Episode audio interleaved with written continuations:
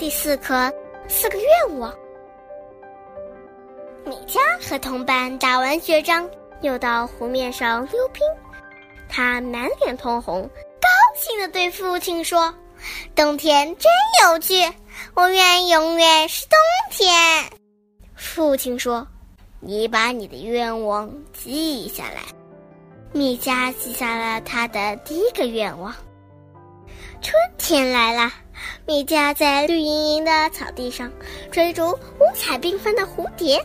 他兴高采烈地对父亲说：“春天真美，我希望永远是春天。”父亲拿出小本子，让米加记下了第二个愿望。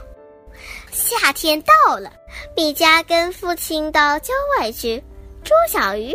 采蘑菇，在树荫下头，玩的痛快极了。他满意的对父亲说：“夏天太好了，我巴不得夏天永远不过去。”米迦又把这个愿望记在了小本子上。